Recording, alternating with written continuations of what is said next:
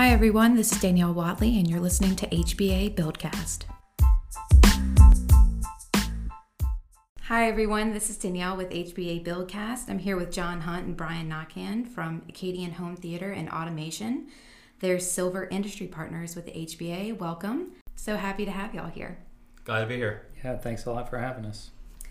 Awesome. Well, why don't we start out by just telling us a little bit about y'all's business? So we're located at 10552 Perkins Road, currently behind Baum's Bakery. And we are in the residential and commercial audio, video, and integration business. So we install everything from home theaters to security cameras. We control lights, we'll control shades, thermostats, everything from, walking your dog. No, we don't do that yet, but maybe in the future. Awesome. So I like to think that we take the technology that people already use and they're comfortable with, and then we find a way to weave it into their house and their lifestyle. So it's easy to use as far as that goes. So we kind of take what they're already interested in, used to using, introduce them to some new technology, but again, find that perfect balance of weaving it into their house so it's very natural, it's very easy to use, and it's not something they're nervous to use or concerned about. Yeah, I mean, I feel like today technology is at everyone's fingertips, so why not have it in the home, right? That's essentially what y'all do, is y'all just make it super accessible to your everyday life. Exactly. So we try to make it, again, easy to use. And so really the technology, I think there's a big thing out there where people are concerned and they're nervous and they're scared of technology, right? They see boxes and lights and knobs and buttons. But what we try to do is we try to give them the benefit of technology. We try to find out, what are you trying to accomplish? What's important to you? Safety, ease of use, saving time, automating your daily routine. What's important to you and what drives you? And we just happen to use technology to get them there. And when we take that approach, I think people find out it is easy to use. It does improve their day-to-day lifestyle. And so, again, we just try to use the technology as the vehicle to get them there, then that being our lead.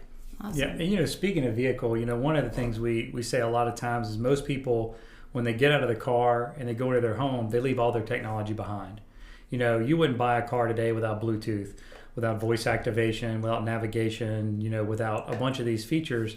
And then you're still going into your house that's built in 2020 and you're flipping on a manual light switch, or you're going to the wall to turn the thermostat, up and down, or, you have multiple apps for multiple things. It's not cohesive. And there's just a better way to do it. The home is where you spend the most time, especially during the time we live in today. More people are spending time at home than ever before. And so what we try and do is show them that technology can be a great benefit. It can really enrich your everyday life and how you and your family interact at home every day. That's great. I mean, I feel like the education piece would be a huge part of what y'all do on a regular basis. That's probably the biggest thing that we do, is we're educators about technology. There's so much information out there, or I really like to think of it as noise. It's, if you go online and start looking up smart home, or start looking up how to put music through your house, or control the thermostat, you're going to come up with 50 different ways to do it and 50 different apps. And it's really confusing. And so most consumers are left confused and frustrated.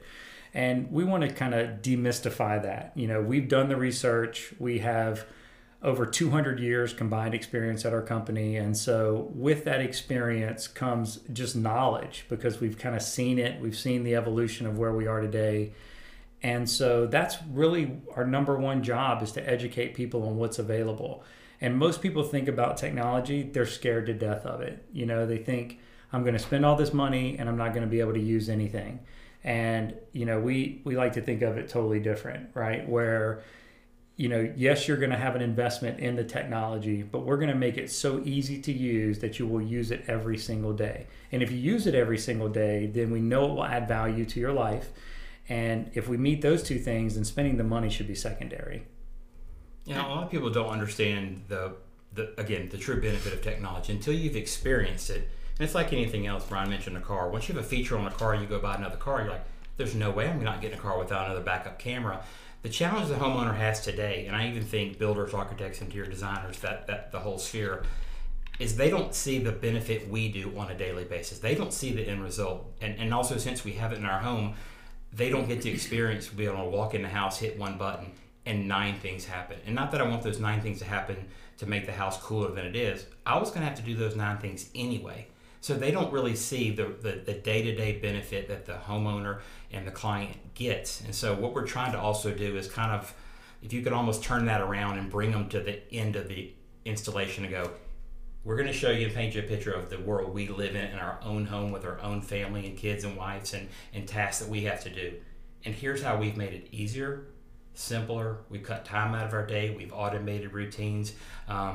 It's just more enjoyable cooking dinner and hanging out and brushing teeth because the system works with us. So we try to take them and get them to the end and not look at the boxes and the technical side of it, if that makes sense. It's really hard to get them there and let them know what can be, because most of the time all they see is the technology, the words, the things that they don't understand, and some of the negative experiences their friends may have had by doing it some of the ways Brian talked about. A DIY guy did it and it didn't work, or I had someone that was focused on selling me stuff and not solving my problem, so my experience wasn't as well as it should be. So they're also coming in with poor experiences or friends from other situations too, and they've got to get past all that to be able to get the benefit. And I think we really focus on selling the solution and how we can make day-to-day life better. And then again, the technology is completely secondary. It's just how we get them there. Yeah, I mean, it's exactly what you said. It's freeing up time to focus on what's important. So, I mean, we talk about how, you know, our phones will take up a lot of time and, you know, away from like social interaction. Like what y'all do actually encourages social interaction. It takes away all of those extra steps that you have to do to get you focused on your family, on spending time together. Like you're not focused on everything else. Like let the technology work for you. Exactly. And there's a security standpoint of it as well. So again, imagine, you know, you come home to your house typically and you walk in the house, you turn the alarm off and you turn the light in the hall and the washroom and the kitchen and the living room. I mean, you go through the house. So imagine now when you pull up, you have the ability, whether when the garage door indicates it or you open the back door, 6 rooms of lights come on. So now again, imagine walking into a well-lit house versus a dark house. Just the peace of mind that you or your wife or your kids get when they come home, walking into that house knowing it's well-lit. I feel comfortable, like I've been here all day. And so just those things that you can't really describe their technology, like, right? They're not music, they're not watching movies, those type of things. But you know, he and I talk all the time. That lighting control is probably one of our things that we like the most, talking about building a house. That's probably one of the last things that we give up, because you turn lights on and use lights every single day. Now imagine that light switch turns on music on the back patio or just shuts the house down for the day. So now you don't have to even get your phone out. It's just that intuitive. I'm sure that's a common misconception of people who come to you for certain technology aspects. They may just be coming for more of a home theater or, you know, a surround sound, different things that y'all may offer.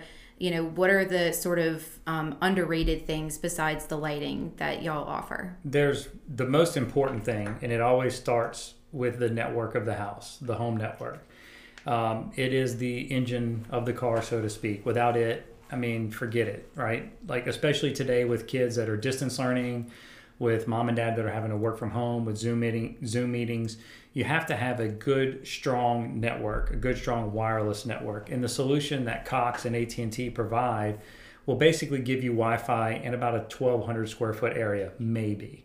You know, and most homes today are, now they're much larger, 2,500, 3,500, 4,500, and so on and so on.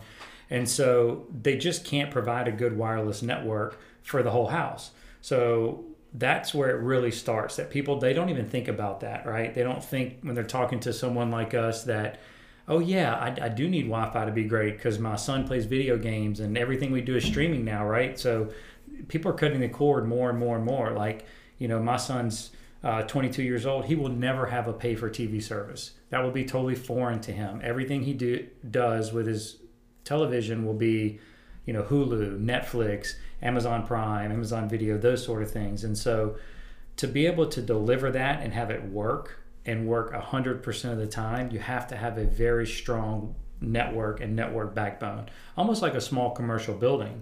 And that's just standard for us. It's actually non-negotiable to do business with us, because we know that one is, if that breaks, then you forget it. The family is going to be mad, right? If they can't play video games or watch Netflix, then that's like the end of the universe for most people, right? If you can't get on the internet.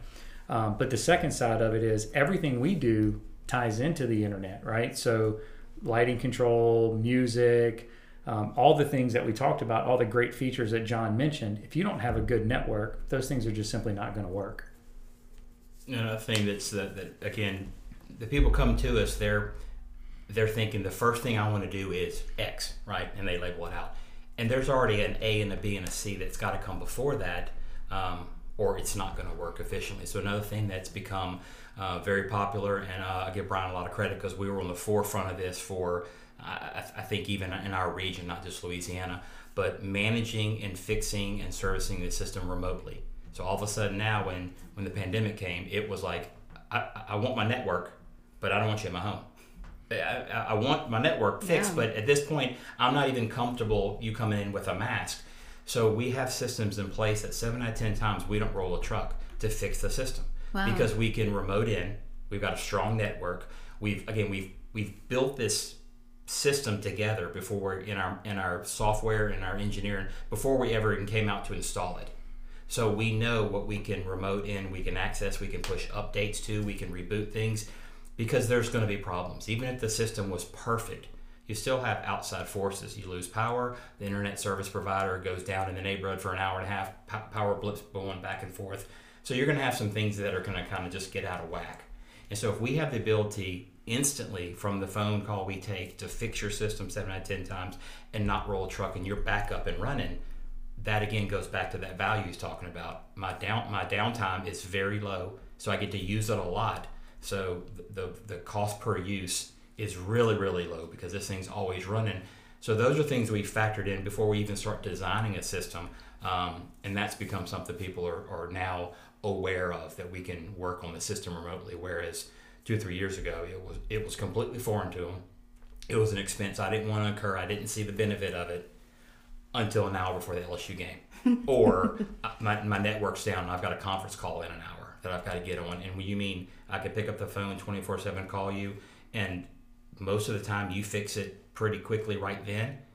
Now you would pay 4 times what that was for. And so now they're seeing the value, and they're kind of almost getting used to it and a little spoiled that we don't typically follow the old broke fix model where you have a problem, call in, we'll get you on the schedule, we'll come out the day after tomorrow, and it's just a long, laborious process before you can get your system back up and running. Yeah, I mean, you're definitely not going to get that with anything from DIY situation, that constant, picking up a phone and having y'all right there. And I think the remote fixing is, like you said, especially with the pandemic, like that's, entirely what people are looking for. And, a lot of people don't have time to, cut out of their day to be like, oh, someone's going to be here between 12 and 5 maybe, So, that's super efficient. I know that's what everyone needs in their life these days. Yeah, we joke with people if they're going to do the DIY process, more power to them, right? But we always remind them, once you go down that road, you are the technician. Mm-hmm. You are customer service. You are customer support. So you better kind of have it all figured out, because you're the go-to. You have to figure these things out that come up after the 6 steps online said to do, and it's still not working. Now what do I do? You're it. Well, what we, it's funny because what I realized in my own personal life, and I think business has evolved that way, right? Like, how do I interact with people I need to come and work and when I need them, right? So when you need people at your home, it's usually an emergency. Like, the HVAC's out, I have no hot water, or whatever the case may be. Like, I can't wait days for that. And while this isn't an emergency if music doesn't work in your house, it's still, you invested money in it, and it should work as much as we can make it work 100% of the time. And so what we found is our customers they don't need us Monday through Friday, 8 to 5. They're at work, they're at school, they're running errands, they're living their life. When they need us is after 5 and on the weekends. And that's where people fail 100% of the time. Our competition, no matter how great they are, they fail. And frankly, for a long time, we failed in that area. Now, I'm the guy that would leave my wife at church and go to your house on a Sunday and fix it, because that's just how we're wired. But there's only so much that we're and our employees are available. So we created these systems, and we created the software to be able to handle things instantly. And that's why we're able to do jobs in Florida and South Carolina and North Carolina and Aspen and Texas. People trust us in those areas, not because we're there. I mean, they're plane flights away in some instances, but it's because they know that if they call us, we will respond immediately and we can fix most things without having to be there. And it's just the right thing to do. And frankly, people today expect it. We live in the Amazon world, right? We're about to have same-day shipping here soon. We live in the Netflix. I'm not going to wait to watch a show. I'll binge it. So people are not willing to wait. And you have to evolve with your customer base as well. And I've been saying this for about 2 years, and I believe it today more firmly than I ever have, that if you're not obsessed with customer service, you're out of business. And it's going to happen soon.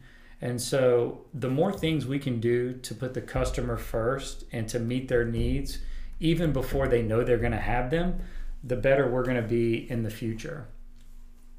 Well, it sounds like y'all have customer service on lock. Yeah. That's awesome. Well, we try. We're not perfect by any stretch. Well, yeah. I mean, we still drop the ball from time to time, you know.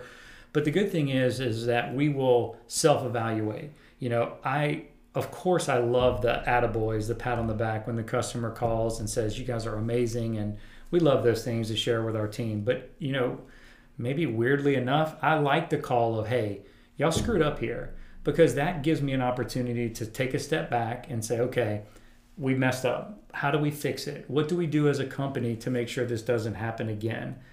And I think those are the things that we relish in, because it only makes us stronger. So how did y'all get started?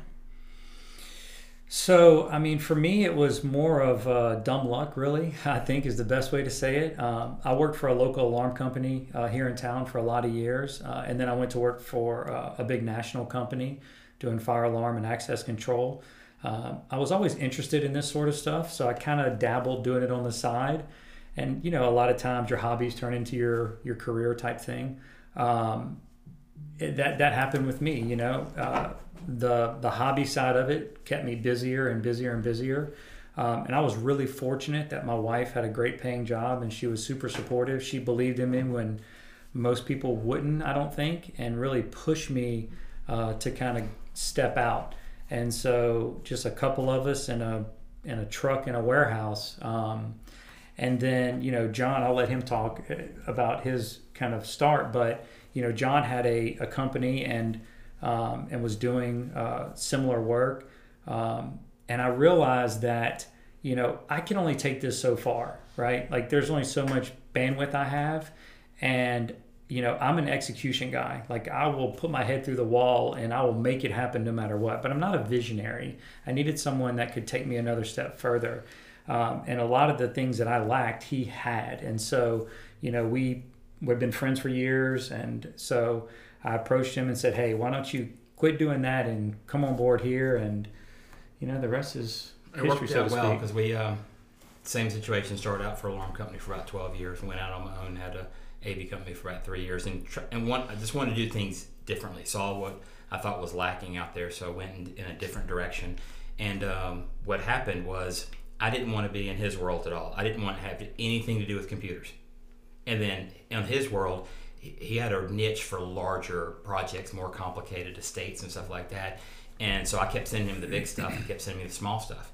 So at one point, we're like, well, the guy in the middle is really getting left out of this, because there's a comfort level I can't go beyond because of the equipment that I have. And he was just built for larger projects. And so I think that was probably the biggest wins when we came together of, again, being able to figure things out together, but also that person that's spending that money in the middle It now has a voice of someone going, we've got someone to do a large project that can work on a smaller project, but we're also nimble enough to go put in a wireless network and hang 2 TVs and a sound bar for that person. But they still get all those things we mentioned. They get the network support. They get an IT company at heart. They get the ability to remote into projects. So it's a good blending of all that as well. And then we've kind of got the same mindset of just put the customer service first, and then we'll figure out all the other stuff as well. So it's going on 10 years now. So it's been great.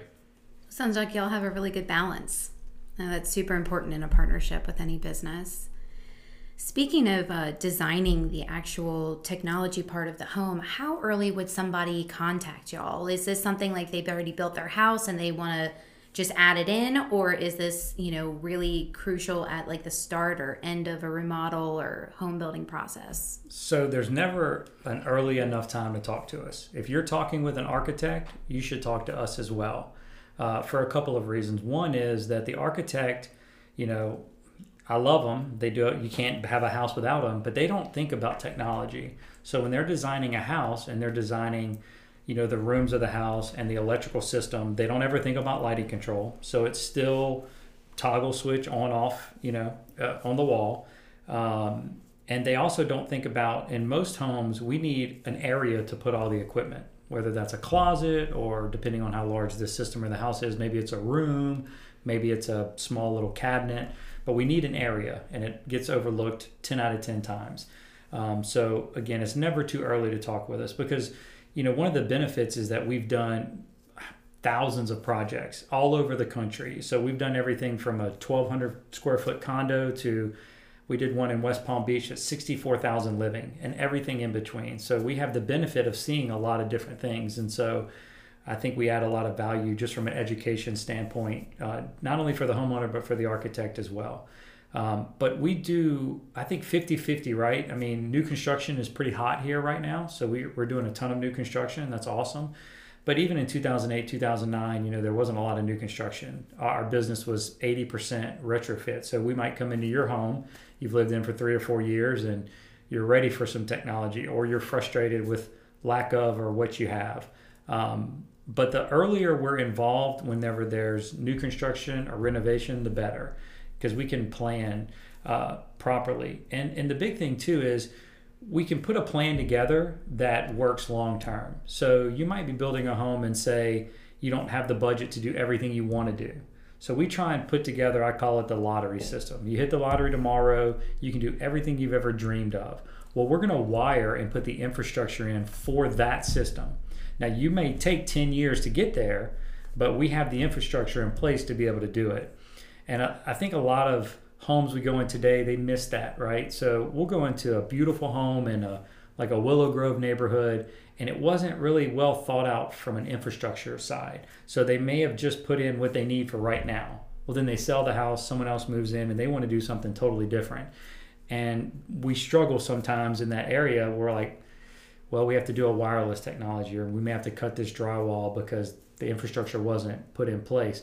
And even our builders that we work with that build some spec homes, they're pretty good about putting the proper infrastructure in place today, that no matter what you want to do as a homeowner, you have the ability to do it now and forever. Because the systems today, they're kind of like Legos. You can start with a very little and you can end up with a lot. Yeah, I think that Brian touched on a little bit, but budget is, you do this long enough and you feel for that homeowner that comes in with the plans and goes, here's what I want to do. And you go, okay, it's X amount of dollars. And it's just like, because they didn't think about, you know, we talked about a network or a rack for your equipment. There's just things that weren't on their radar. So you start adding them up together and they get to a larger number just because they're a bunch of small things. But when someone's building a house, you're always over budget, right? I mean, you're typically over budget when it gets framed because you've already done things. And a lot of times when they come late in the process, they've already allocated those funds. And so then they have to start cutting somewhere. And so what we've seen, because we do a lot of fixes of systems where there's a lot of Band-Aids on systems that we come back to repair them that could have been done differently, is we see the money and the frustration the homeowner had for those 18 months while they just dealt with what they could get for the money they had left versus let's just do it in phases and let's nail phase one, right?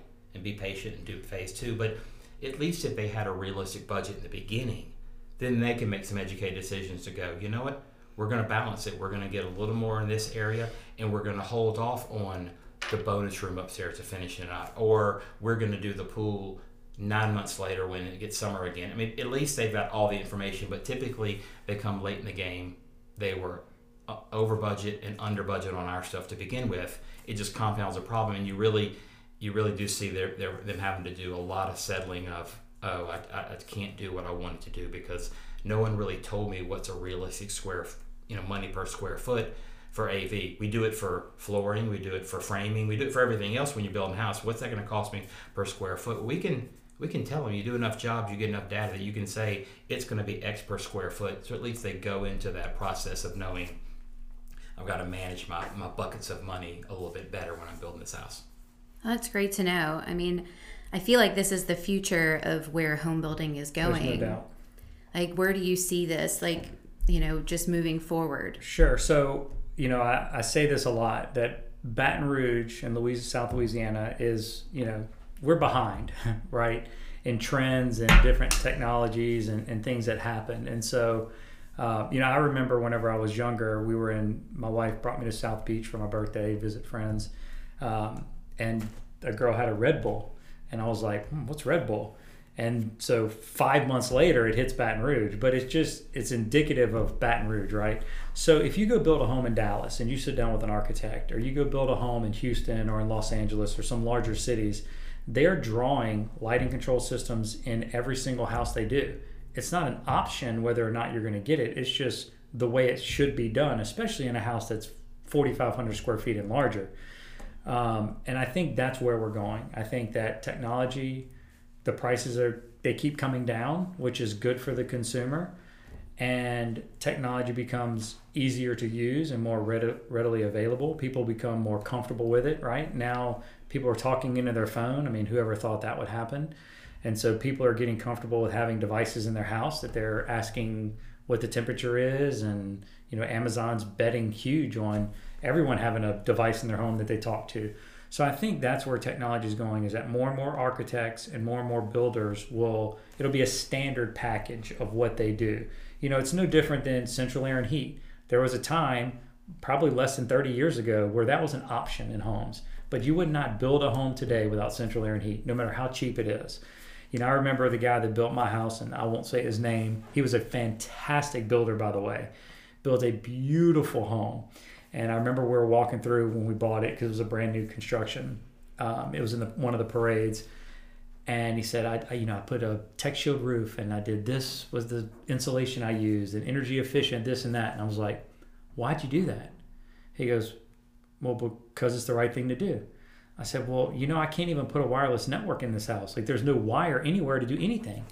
He's like, well, no one ever asked me for that. I was like, well, no one ever asked you for the energy efficiency things that you did too. You did it because it's the right thing to do. And I think it's just an education thing, right? Like, he wasn't doing it to not do a good job, but it's more about education, because they think that simply because you don't ask them for it, that you don't want it. But most consumers, again, they don't know what to ask for. You know, Steve Jobs said that people don't know what they want. You have to tell them. And with technology, that's probably more true than in any other industry, simply because there's so much stuff out there that people just don't know. And so I think that's one of the main things of what we're going to see in the future. We're going to see more standardized technology being put into homes, because it's just going to be, people are not going to settle for not having certain technologies in their home. The more and more we see it. One thing that's going to happen is, you know, we talk about misinformation, right? So most people we run across today that make everything's wireless and everything's an app. And that statement is sort of true. What Brian's talking about, as things become more fluid and they evolve, so you walk in your home and it's normal to say, so, you know, voice of command and have four things happen in four rooms. It's going to be more natural. It's going to be more required. It's going to be more necessary for those things to be wired and integrated together. And so it's, the more we go to technology and the more we go with things that are like that, it's actually, we're going to need to integrate that, wire it, connect it, and design it together more than ever before. So a big concern I can see happening is people or builders or someone building themselves thinking, again, everything's wireless, everything's an app, I'll build it and I'll figure it out later. And then now the tail's wagging the dog. You're not getting what you want. You're getting what you can do, or what you can do in that house. So it's going to be more important to wire it, have a plan, design it, and figure out how all this stuff's going to fit together when you're ready to move in and want that final system to be all communicating together. So it's kind of funny, as we move in the technology world, old school pull and wire is going to be more important than ever. And having this stuff integrated and planned and designed is going to be critical. One of the things that I found fascinating when I visited y'all's showroom was how effortless the even the speakers were, how y'all even think about those small design aspects of there's not a giant speaker in your corner anymore. It blends perfectly into the aesthetic of your home. Can y'all speak more about that aspect of the design? Sure. A lot of that is born because I'm married to an interior designer. Ah. And so, I remember maybe 15 years ago, we did a system for a good friend of mine, and he invited us over for dinner and had these big speakers on the floor in the living room that, we thought were awesome. We're guys, right? And we left, and I asked my wife, I'm like, so what did you think? She goes, you destroyed those people's living room. And I was like, what do you mean? And so that just really started us down the path of design aesthetic first. Everything we do today has design aesthetic in mind, no matter what it is. We try and hide as much stuff as we can. We try and make things blend in as seamlessly with what's already there. So we work really well with interior designers because we don't try and compete with, they're trying to make the home beautiful. And they don't like technology because they see it as, ugly or wall acne or some of the terms they like to use. And so we try and, at the best of our ability, have it seamlessly blend in. And we do that in a lot of different ways. Historically, we would put an 8-inch in-ceiling speaker in. Now it's still flush and it still looks nice. But now in homes, they're going with a more modern light fixture. So they're going with a 4-inch can, and they're maybe using a square design. Well, we can adapt to that as well. So we use a 4-inch speaker with a square grill, so it blends in. So when you look up at the ceiling and you see these things, they blend in. And the more that we can do that, the better. And we try and hide things as much as possible. TVs as well, we'll pop them out of furniture or have them have art in the way or have something that is art now become a television. And it's all about that design aspect of it. Because we have our own homes too, and so we balance the two. But I think our ultimate goal, it's probably silly for us to say, but our ultimate goal would be for you to not know there's any technology in the home, to walk in and you go, let's listen to music or watch TV, and it not be apparent of where it is, where it's coming from, or it's obvious that's a TV. So, our number one ultimate goal is to not see our stuff, us be in the background, out of sight, out of mind, and just be there to make the event or the time you're spending with friends and family better, not the focal point of the room. What's the most, the coolest job y'all have ever done, or just a favorite feature you've ever put in a home? I would say, I can't speak for everyone that does what I do, but I think most guys have built their dream theater before, right? Like if money was no object, you could, endless checkbook, what would you use? From speakers to projector to screen to, electronics. And we were fortunate. We got called to redo a theater in North Louisiana, and it was a very, very large room. And he wanted a no-holds-barred theater, and money was no object. And so it was a 7-figure theater, and it was unbelievable. It was the best of the best of the best that was out there. And we really got to showcase our expertise in bringing the whole project together and making it just a real magical experience for them. I think that the trend that's been happening in the last year probably is the comment in the outdoor living space. I think it is if you're saying I'm going to pick a room in the house and focus on that and dump a lot of money and technology out of that to really benefit from it, it would be increasing the size of the outdoor living space and making it a true living space with mosquito screens, air conditioning, TV, even surround sound, and probably screen and projector. Like, why would you not watch the LSU game on a 100-inch screen outside? Because you can. And then control the environment with air conditioning and mosquito screens, really incredible sound, and make it where there's multiple places to sit, fireplace. So I think that's a lot of people are realizing they can also build that area outside for a little less they can under roof inside. But if I can do those things and increase that for less money and still get a ton of function out of there, then we do. And we both probably like music way more than we like TV. So that space outside would be really, really high-end audio, just to be able to go out there with a glass of wine or a glass of iced tea and just listen to music. Not even turn the TV on, fireplace and music, and just kind of get lost in that for an hour or so in the nice weather. So outdoor living spaces would be my place. Well, I can tell you I love my screen porch, and I think anybody who likes to entertain, especially in Louisiana, having control over their environment would be ideal, considering that, like you said, mosquitoes or the heat or anything, and being able to just – have people over in a comfortable environment would be, you know, ideal. Speaking of music, what's y'all's favorite band? I'm listening to, I like Need to Breathe a lot, so I listen to Need to Breathe quite a bit. I listen to everything, and I really go through weird phases of, you know, I listen to different genres, and maybe because it's getting cold outside, maybe because I now drive a big truck, I don't know, I've been listening to a lot of country music. My wife's like, what is going on? I'm like, I just like Chris Stapleton. I don't know, I'm really down with that Chris right now. Stapleton's nice. What's your favorite thing about Louisiana? I think the people of Louisiana are great. You know, I would never move to Louisiana if I wasn't from here, but I don't think I would ever move away from Louisiana. It's kind of how I feel. You know, nothing really beats a Saturday night in Tiger Stadium. You know, if we ever get back to that, hopefully soon. I think Louisiana is a great place to raise a family. You know, I think Louisiana people are welcoming, especially when new people come in. You know, people will embrace them. I mean, look at the flood. You know, you had the Cajun Navy rise up. I mean, we were out rescuing people in 16 in the flood here, and then we were rescuing people in Houston in the flood there. And I think that's the best of who Louisiana is. Yeah, I would say the people and the food. So my wife moved here from California. She said we lived, you know, we ate to live.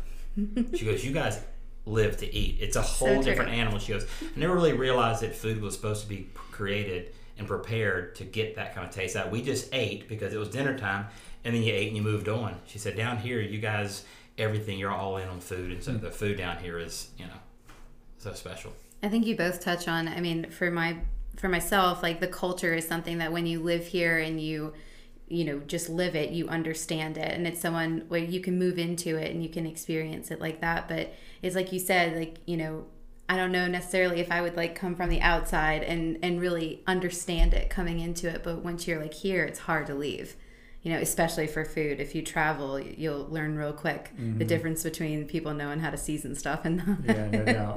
The other thing too is it's kind of interesting. You talk about the culture, right? And because what we do, because we're trying to put such an emphasis on the customer experience, but we also do stuff that's music and movies, which people are emotionally attached to and they can remember in high school and when they get the song they got married to and stuff like that. It's a unique combination that a lot of our clients, we end up becoming friends with, and we go to dinner with, and we've been on vacation with them before, and it'll be to a ball game or this or invite them up to the showroom for the big fight or things yours like that. Yours fixed your heart. And so, exactly. So one, wow. So one of my clients kept me alive. And so it's just, we have a lot of that. And so that's something that's kind of unique, I think, about South Louisiana. But the industry that we're in with what it touches emotionally, and again, you're in their home, you're in the most private parts, and they interweave. And so it's really cool that some of the people, a lot of our clients we consider really good friends, and we communicate and interact with them on a weekly basis. That's awesome. I can't believe you had somebody that you worked with that fixed your heart. It was a great comfort to be able to pick up the phone and go, okay, how's this going to go down and what's the case? And joke with him to go, if you mess this up, we're not coming out to fix anything. So it was a nice little, we were both accountable. Yeah, just an even trade, exactly, right? Exactly. There you go. So y'all have been valued members of the HBA and y'all are Silver Industry Partners. What does the HBA membership mean to y'all? I like having it as a resource as well as someone in the industry trying to move the ball forward. And so this wasn't a plug for y'all as an association. It's more about the members. But I will say it's really good that you guys have been trying to get the members together to go, okay, we're not, like Brian mentioned, we're not Dallas. We're not some of these other cities, but we need to be. And so we can all just individually figure it out on our own and try to get better by ourselves and just go our own way. Or we can come together and admit there's some shortcomings and we need to get better at whatever that may be, right?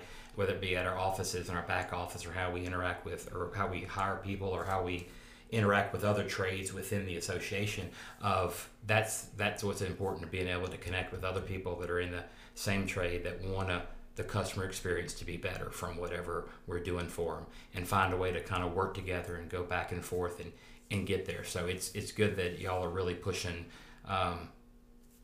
people to get together, talk, figure it out other than, you know, typically in the past it's kind of been everybody figure out their own stuff and then we'll come together 2-3 times a year for the for the fish fry and the home show and do this and that, and we'll talk and we'll all get along real well and we'll have a good conversation. But then we'll go back to work and do our own thing for 3-4 months and then until we see each other again. So that's what we're excited about, what brought us back, the fact that we saw some real change of going, let's get everybody together on a regular basis and figure this thing out together as opposed to individually. You know, I was not a fan of this group previously. I think that I felt like it was the home show and that was it. And then the home show, I mean, consumers shop different today and their expectations are different and how they're going to evaluate who they're going to use is different. And I felt like that the HBA just wasn't moving with the times. That is completely different today. Like you guys, I'm really super excited to be a part and just see where you're going to take it in the future. You know, young, fresh leadership that really wants to bring the builders together to do the best possible job they can do to serve our community. And I'm excited to be a part of that. I'm excited to be a part of the new wave of change that's happening in HBA. Well, we're excited to have y'all a part of it. Like you said, y'all are in the business of moving technology forward, and I know we're happy to have y'all be leaders in the community and in the HBA to where you can educate all of our members and the public on where home building is going. I think that's so important. We're just going to do a couple of sort of, you know, random questions towards the end. Okay. What is something you're not very good at? It seems like, you know, y'all are great at technology and y'all have got that, but what's something that you would like to share with us? I struggle with sticking through things, believe it or not. So I'm really good at going, okay, here's a problem, here's a solution, here's the 7 steps to get there, and here's what I'm going to do, and I've got this, and lining everything up to get out of the gate really strong, and then week 6 or the 12th time you need to do it, an excuse pops up. And so just finishing strong is something that being diligent and being task oriented and just staying through that all the way to the end is something that I'm not real great at. You know, I'm not very good at golf. I'd like to be. You know, I played a bunch and tried to be good, and you know that. And I think my wife would probably say cooking, because I don't cook at all. So, and the men in my family are cooks too. So it skipped me for some reason. Have y'all played Topgolf? Yes. Oh yeah.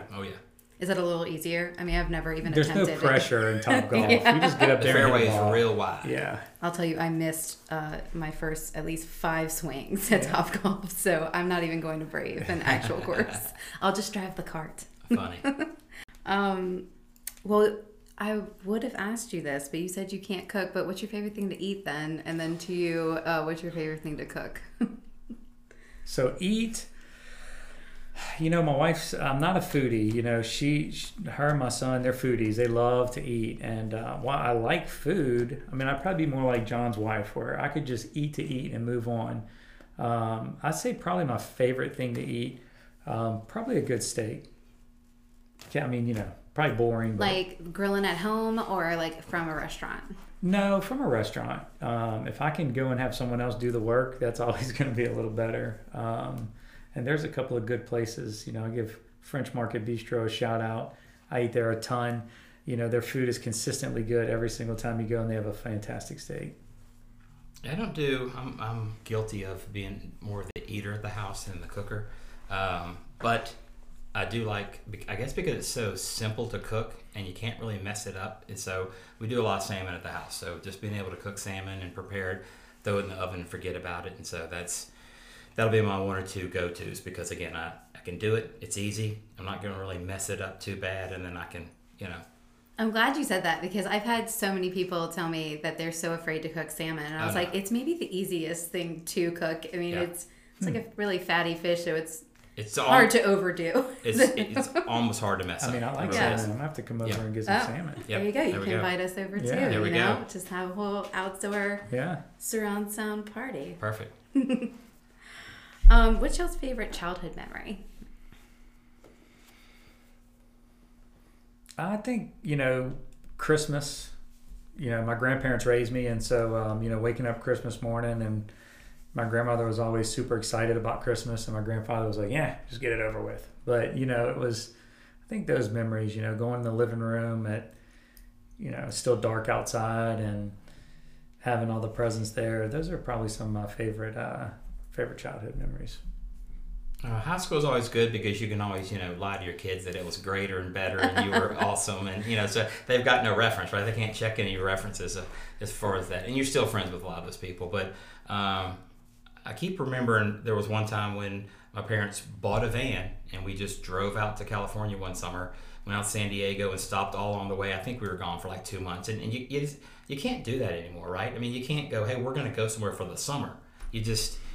It's not, and I think we got to the point, and then my stepdad had arranged for the van to be sold at a used car place, and we flew home. It was just, wow. It was the weirdest trip, but it had all kind of side stops of, you know, four kids in the van fighting the whole time while we're there. But it was one of those deals that it was a blast. It was fun. Y'all were like the Griswolds. It was. Yeah. We were pre-Griswold. We didn't even realize it. Yeah.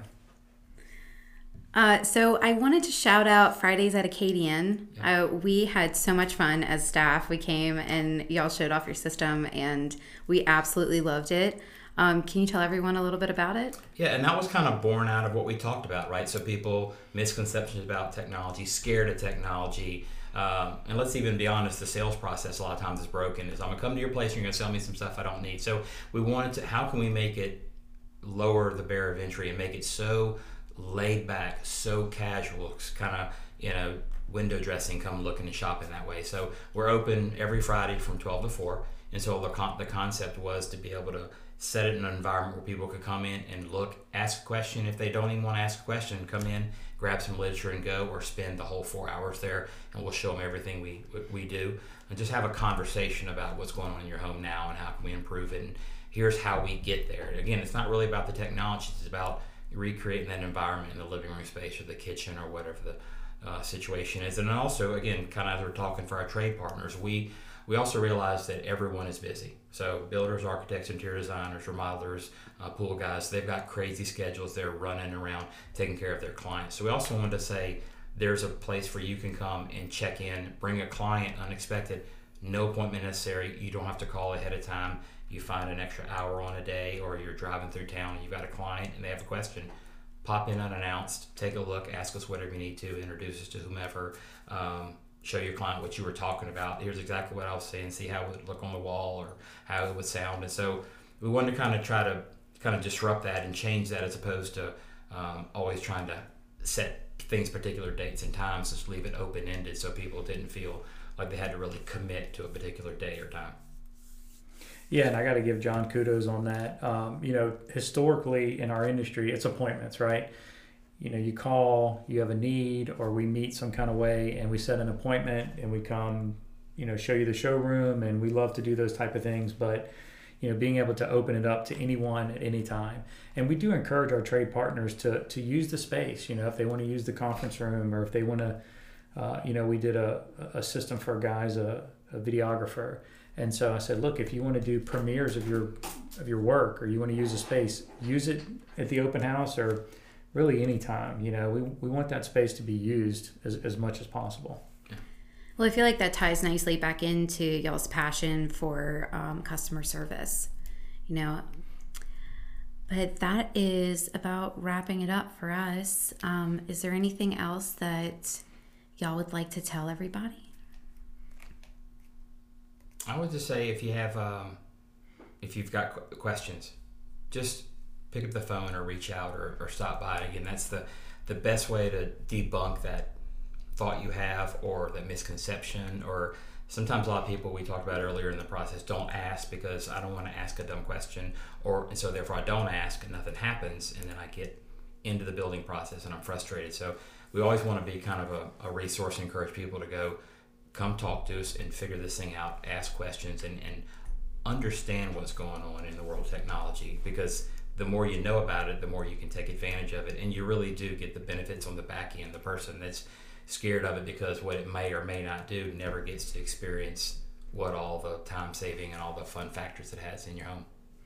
Yeah, I just want to say thank you to the builders and the partners that are members of the HBA. I mean, the guys that are building homes today are some of the better builders and best people that are out there. They really want to do a good job, and they care about what they do, and they care about the finished product, and they care about the people that they're working for. And so I just want to say thank you to that. You know, it hasn't always been that way in Louisiana, at least not that we've seen, excuse me. But the guys that are doing it today, by and large, do a great, great job. Well, we're super thankful for y'all being our industry partners and all of the expertise that you lend our members and your connections with all of the builders. But we just want to thank you for being here today and spending time with us and educating not only us, but also our members. So thanks again. This was fun. Thanks for having us. Yeah, thanks a lot. Thank you for listening, and I hope you enjoyed listening to HBA Buildcast. See you next time.